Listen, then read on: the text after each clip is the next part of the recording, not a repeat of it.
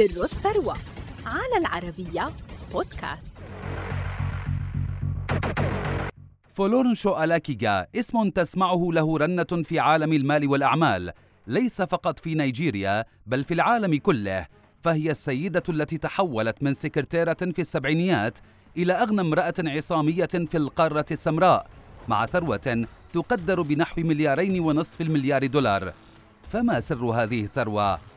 ولدت فولونشو في ولاية ليغوس النيجيرية عام 1951 وهي فرد من عائلة كبيرة حيث تزوج والدها ثمان مرات وأنجب 52 ابنا هي إحداهم. ومع ذلك فقد نالت تعليما جيدا حيث تم إرسالها وهي في السابعة للدراسة بمدرسة للبنات شمالية ويلز لمدة أربع سنوات ثم عادت لمتابعة دراستها حتى الثانوية في نيجيريا. قبل أن تلتحق بكلية بيتمان سنترال في لندن لمتابعة تعليمها في دراسات السكرتارية.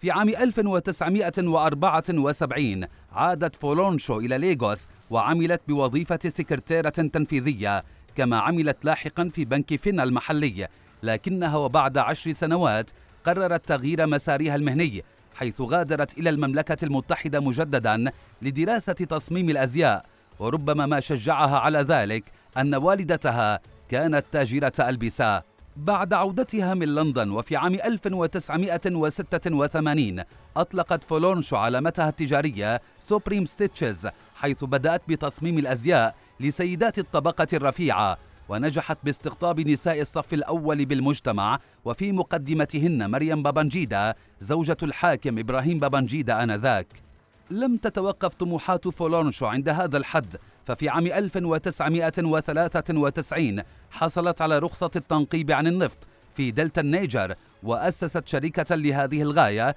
تحت اسم Famfa Oil Limited ثم بدأت بالتوسع وأبرمت اتفاقيات مع عملاقتي الصناعات النفطية بيتروبراس وشيفرن لكن الأمور لم تسر دائما وفقا لرياح سفنها حيث تعرضت لأزمة مع الحكومة عندما قامت الحكومة بالسيطرة على 50% من حصتها في الشركة عام 2006 إلا أنها قاتلت ل 12 عاما حتى استعادت حصتها بالكامل لكن رخصتها تحولت لاحقا لعقد إيجار للتنقيب عن النفط. في ديسمبر عام 2013 ظهرت على غلاف مجلة فوربس اعترافا بإنجازها كسيدة أعمال ناجحة كما ظهر اسمها في عام 2016 في إنجاز نسوي جديد حيث تم تعيينها مستشارة لجامعة ولاية أوسن لتكون أول امرأة تعين بمنصب مستشار في تاريخ بلادها.